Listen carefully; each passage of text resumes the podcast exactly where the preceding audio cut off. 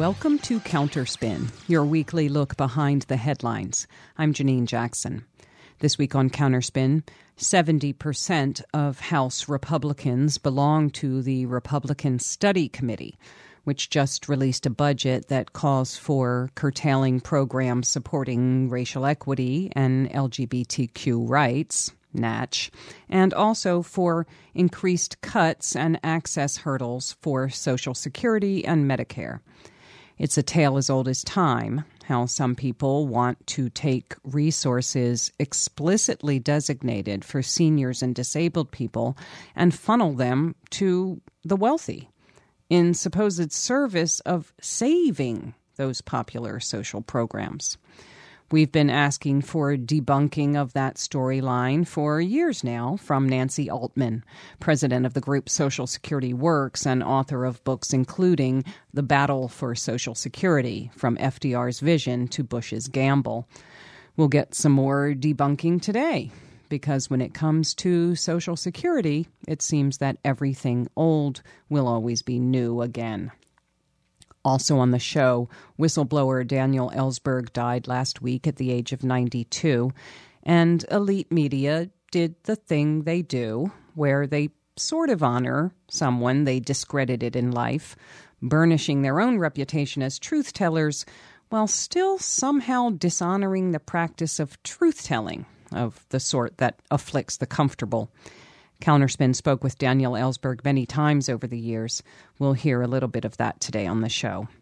That's coming up. You're listening to Counterspin, brought to you each week by the Media Watch Group FAIR. A piece for FAIR cited a New York Times article describing the federal budget deficit as, quote, overwhelmingly a consequence of American military outlay and entitlement programs, such as Social Security, together with the nation's unwillingness to pay the taxes needed to finance the expenditures. Close quote. Here's the thing that scaremongering about the runaway cost and unmanageability of Social Security, the like of which you may have heard very recently, is how I introduced our next guest in 2018. And here's the other thing the New York Times article cited in that piece, which was written for FAIR by veteran Times reporter John Hess, came out in 1988. It isn't just that corporate news media get things wrong about Social Security, it's that they stubbornly get the same things wrong maybe most importantly, presenting it as a contentious issue in this year's budget battles, when in fact the fight over Social Security is an ideological one, with many on one side and few on the other, that's been going on since the program began. The budget blueprint released by the House Republican Study Committee last week provides a new opportunity to trot out misinformation and a new chance to combat it. We're joined now by Nancy Altman, president of Social Security Works and author of, among other titles, The Truth About Social Security. The founder's words refute revisionist history, zombie lies, and common misunderstandings. She joins us now by phone. Welcome back to Counterspin, Nancy Altman. Thank you so much. And what you just in your intro is a zombie lie that, that Social Security is adding even a penny to the deficit. So I'm so glad we're going to have this conversation. Well, let's start right there. I mean, I keep reading set to be insolvent in 2033, right? As though Social Security is a building on fire, you know? So let's leap right into those myths because I know that some folks are going to say, oh, so you're saying there's no problem. You know, you're saying that Social Security doesn't require any support there's so much misunderstanding about what the questions actually are and then how we might respond to them. So have at it. Well, I think you're exactly right to talk about it. Is this a building on fire or is it down the road you have to put your children through college, so you got to think about putting aside some money for their college education. I mean, I think it's much closer to the latter than the former. It's not that nothing should be done. In fact, I think the program should be expanded. I think we're facing a retirement income crisis, and the solution is expanding Social Security. But just to put a few of the myths to rest, and you're exactly right. The problem is that the media keeps misreporting this over and over again. I smiled when you talked about the 1980s because I started working on this program in the mid 1970s. I was involved with the so-called Greenspan Commission in 1982. At that time, I was told, oh, there's a crisis. We can't afford this program. There are all these greedy old people. And you, I was young at the time, you're not going to get your benefits. Well, all that happened was I aged and now my children and grandchildren are being told they're not going to get their benefits because I'm greedy. Right. So it's, it, it, it um, and that all that is, is, is the passage of time. So here are the facts. Social Security is a defined benefit pension plan that provides life insurance, disability insurance, and retirement annuities. And it does so extremely efficiently. It spends less than a penny of every dollar it spends, less than a penny is spent on administration, more than 99 cents is returned in benefits. It's extremely efficient. It also is extremely responsibly managed. Every year, there are about 40 actuaries at the Social Security Administration. And just like any private insurance company, they are looking at longevity and birth rates and wage growth and all kinds of factors to make sure that Social Security can always pay its benefits. It doesn't just project out 10 years or 20 years, but three quarters of a century, 75 years. And whenever you project out so far, sometimes you're going to show unintended surpluses. Sometimes you're going to have unintended shortfalls. And what the actuaries have been telling us is that there is a shortfall. It's quite manageable. It's now about a decade away, so we've got plenty of time to bring in additional revenue. If Congress were to do nothing, Social Security could still pay 75% of promised benefits, 75 cents on the dollar. But of course, we want it to pay 100%, you know, mm-hmm. whatever, because these are earned benefits. And there are many proposals, including many in Congress, that restore Social Security to long range balance. But the opponents of Social Security have latched onto this unsurprising, manageable shortfall and talked about the, the building on fire. And they've been talking this way since the program began, really. Well, and that's what I want to sort of get at because it's so funny the way that the proffered solution always turns out to be cuts, and yet that's being presented as saving the program. There's a perversity there that says, you know, we need to burn the village to save it. Exactly. It's, if Congress doesn't act, there may be some cuts in the future, so let's make the cuts now. it's really like, wait, what? I thought yeah. we were trying to prevent the cuts. Right. And it's exactly right. I call it a solution in search of a problem. The solution is we've got to cut benefits. But, you know, as I do in my educational and advocacy role, people will say, well, everybody's living longer, so we've got to cut benefits by raising the retirement age. And I'll point out, well, certain, you know, people who are in physically demanding jobs, certain minorities, they're not living longer. In fact, their life expectancies are going down. Oh, well, then we've got to cut benefits because it's unfair to them. I mean, it's like, wait, what? And really what is behind this is that from the beginning, there's been people who have opposed Social Security. President Dwight Eisenhower, Republican President Dwight Eisenhower, in a private letter to his brother, which you can find online, said that they are a tiny splinter group. Their numbers are negligent, but they are stupid, he says. They tend to be the very wealthy who think they can just self-insure and don't want to pay any money towards the common good.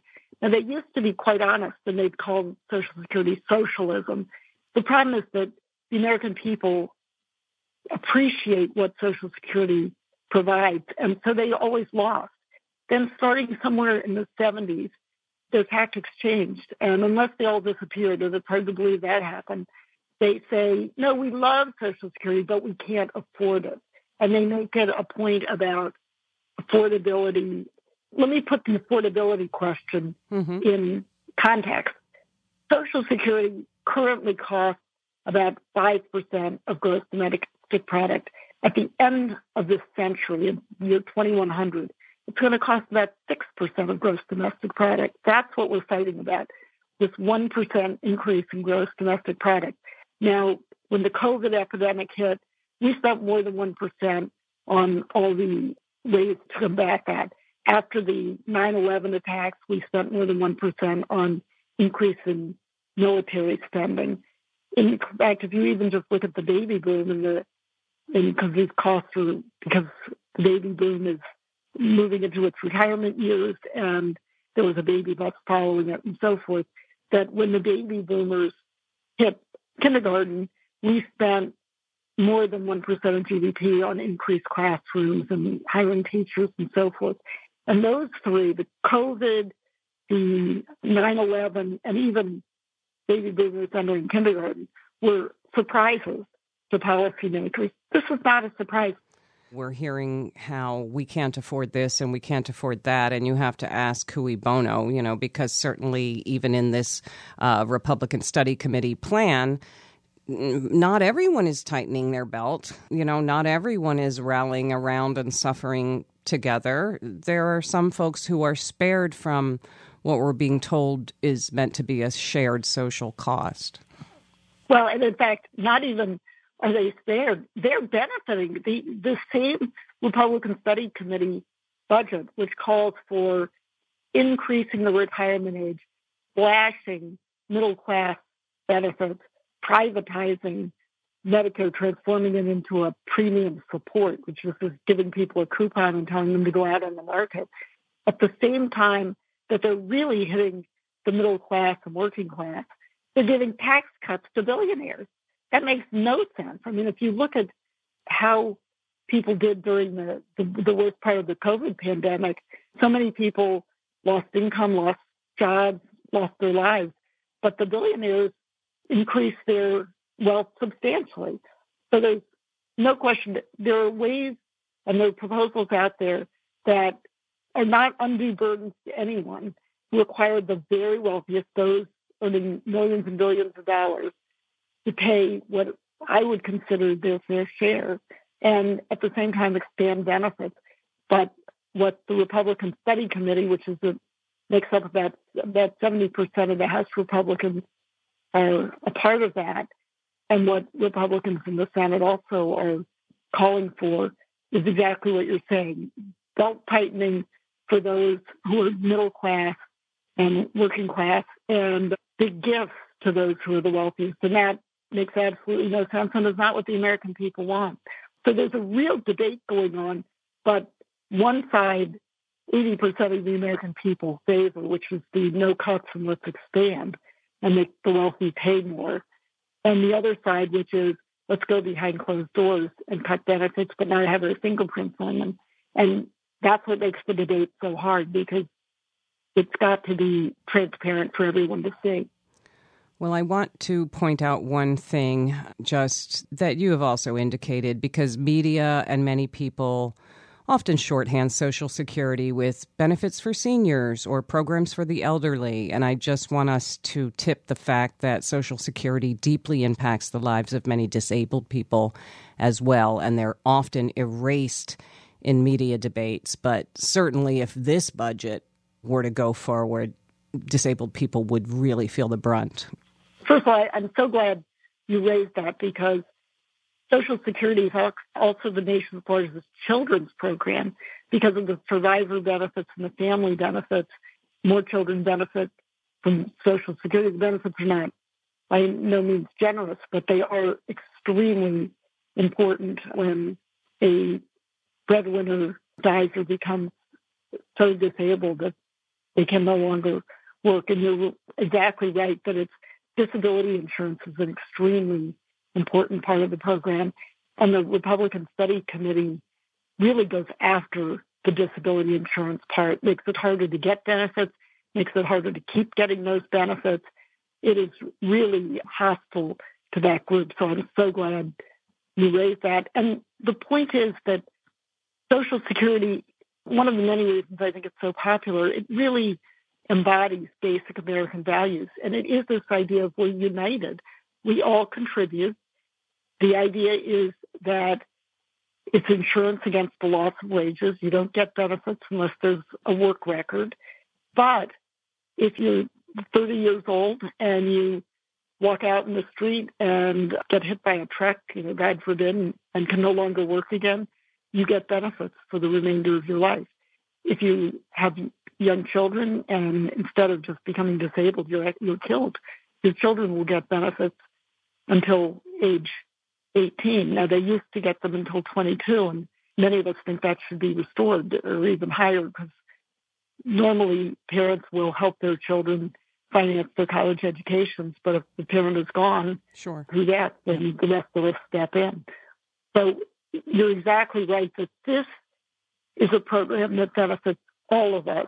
And even indirectly, you know, many children receive benefits directly, but they also often live in families where they're living with their grandparent, their grandparents getting Social Security. It really is a family program, and I think that's part of the reason it's it's so well supported. Well, just finally and briefly, Social Security Works is the name of the group. It's the title of the book you co authored with Eric Kingson. And I really like that verb there. It works, you know, it works to do, as you're just saying, real things for real people.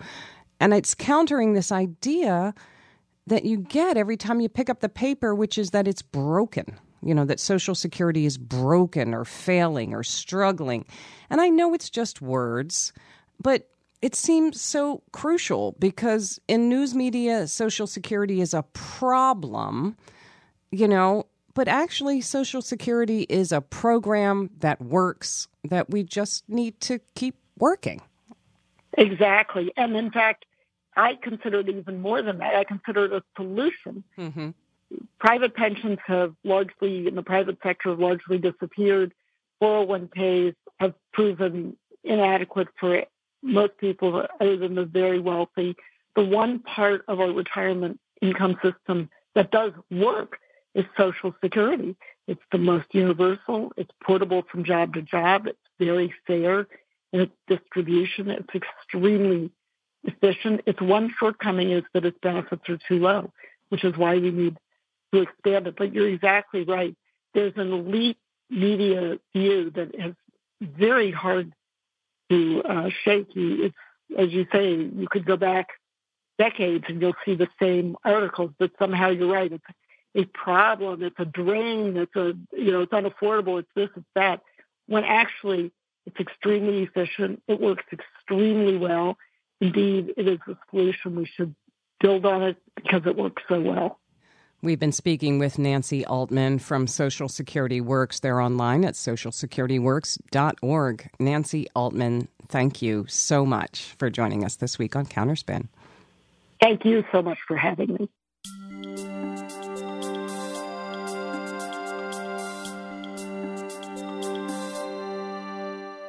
Daniel Ellsberg died June 16th, aged 92. The New York Times obituary by Robert McFadden used its first establishing sentence to reference Ellsberg's, quote, sobbing anti war epiphany on a bathroom floor, close quote. And it ended that lead with the statement that, quote, the disclosure of the Pentagon Papers plunged a nation that was already wounded and divided by the war deeper into angry controversy, close quote. Well, you don't have to be a linguist to sense the suggestion that the disclosure did the plunging and not the crimes themselves. Elite media's respectful obituaries of Ellsberg have had something just a bit off, allowing, if not encouraging, the idea that Ellsberg somehow, however well intentioned, made a bad thing worse. It's anyone's guess how elite media square their supposed honoring of Ellsberg with their hagiography of undying goblin Henry Kissinger, who called Ellsberg, based on the exact actions the press now suggests they salute, the most dangerous man in America. And certainly don't ask how their respect for Ellsberg relates to their collective sniffing at living whistleblowers like Chelsea Manning, Edward Snowden, or Julian Assange. Corporate media would like you to glide past their not coherent stance on whistleblowers, how they can accept trophies for printing their revelations, while consigning them to invisibility and worse for revealing them. Daniel Ellsberg had questions about that, and we should keep those questions alive. Here's Daniel Ellsberg on Counterspin in September 2009. Host Peter Hart asked if, having decided to risk his career and his life, he had tried going through political channels. And was it the blockage there that sent him to the press? That is why I went to the press. That was a mistake on my part in a way because I should have done that right from the beginning. But uh, it seemed to me that congressional hearings were called for on this, in part because the Pentagon Papers don't entirely speak for themselves or don't tell the whole story in the sense that what's written down, even in top secret form and in eyes only memos and so forth, doesn't represent uh, by any means the whole truth that's in the minds of the people who signed those reports. You really have to have interviews or you have to talk to these people. A lot of it doesn't get written down precisely because it might leak, and I don't mean leak to the public, it might leak to the other service or to Congress or to uh, people who control your budget, the real enemies in some ways. So a lot of that doesn't get written down at all. I'm very aware, in other words, of the limitations of documents, even when it's as extensive as the Pentagon Papers. What I didn't realize was that Congress just wasn't going to grab that issue unless and perhaps even then, unless the public created a fire there and there was a public interest. I think Neil Sheehan, for example, was nervous uh, as late as 1971 in the spring that uh, I would insist on getting this material out first through Congress, and he felt that wouldn't be the most effective way to do it, and he was right about that. Now, I would have deferred to that if he'd made it clear at the point. But I, as it was, uh, when the Pentagon Papers came out on June 13th, 71, I was still in the process of trying to encourage uh, Senator Gravel or before him uh, Pete McCloskey of the House, Senator Mathias. I'd finally given up on Senator McGovern at that point, and Senator Fulbright. My advice right now for people who feel that we're heading toward an abyss, for example, in Afghanistan.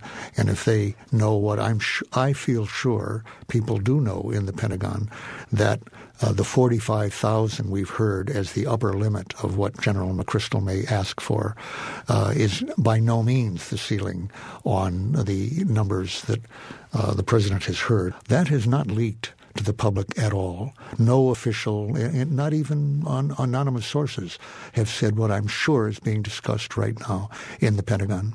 Well, let's talk more about the current landscape because certainly for those who did not live through the history of the Vietnam War, I think they would be very struck by the press's reaction at the time. 17 papers picked up parts of the Pentagon Papers. It was featured on the evening newscasts for weeks. And I think for many people, it would be almost impossible to imagine the media system of today reacting in quite the same way to a, a story of that magnitude. What do you think?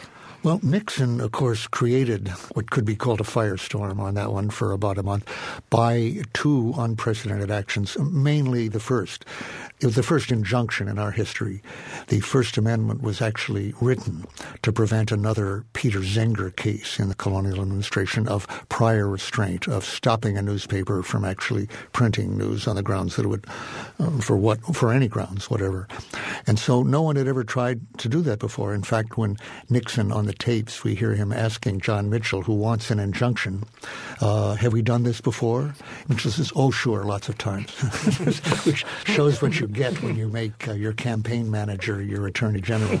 Uh, he was a, a, bond lawyer, basically. So that was an incredible error on his part. Well, by the injunction challenging the press on this, that created the story had I not had enough copies, which I'd made uh, at my wife's behest, actually, to, to, get on with it and to make enough copies so that the FBI couldn't get all my copies away from me, that gave me extra copies so that when there was one injunction after another, which actually I had not foreseen, I had extra copies to give other newspapers. So you then had an, an event unprecedented I think not only in the press, but in any institution of any country before or since. You had a wave of civil disobedience among major institutions. 19 newspapers, 17 after the Washington Post and the Times, defied the Attorney General and the President, who were telling them that this wasn't just an ordinary crime, this was they called it treason. They used the word treason. That it would damage our national security if they printed another page.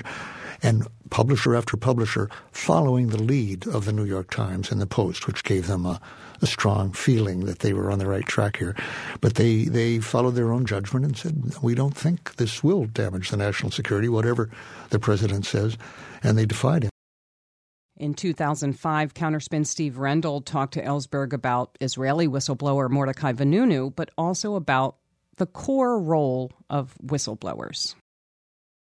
To the extent that sources can be punished, as was attempted in my case, or uh, which Vanunu uh, experienced here, obviously the intent of that is to close down information from people who are not authorized to give it, which is to say real news, real information. Otherwise, you're left with handouts uh, and an account of government decision making that is simply what the government wants you to know or permits you to know.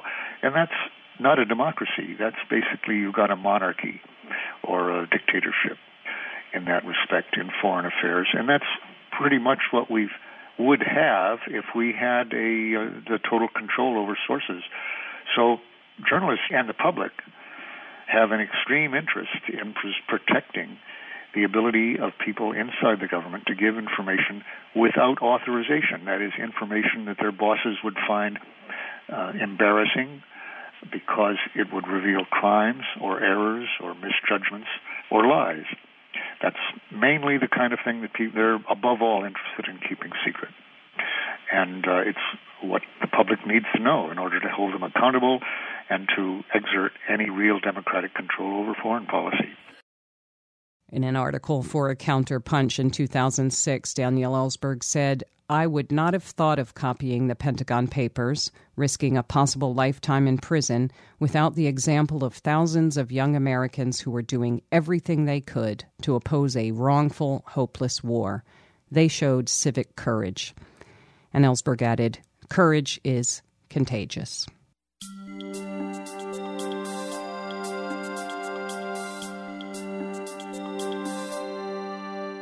That's it for Counterspin for this week. Counterspin is produced by the Media Watch Group FAIR, based in New York. You can learn more about FAIR on our website, fair.org. The show is engineered by Alex Noyes. I'm Janine Jackson. Thanks for listening to Counterspin.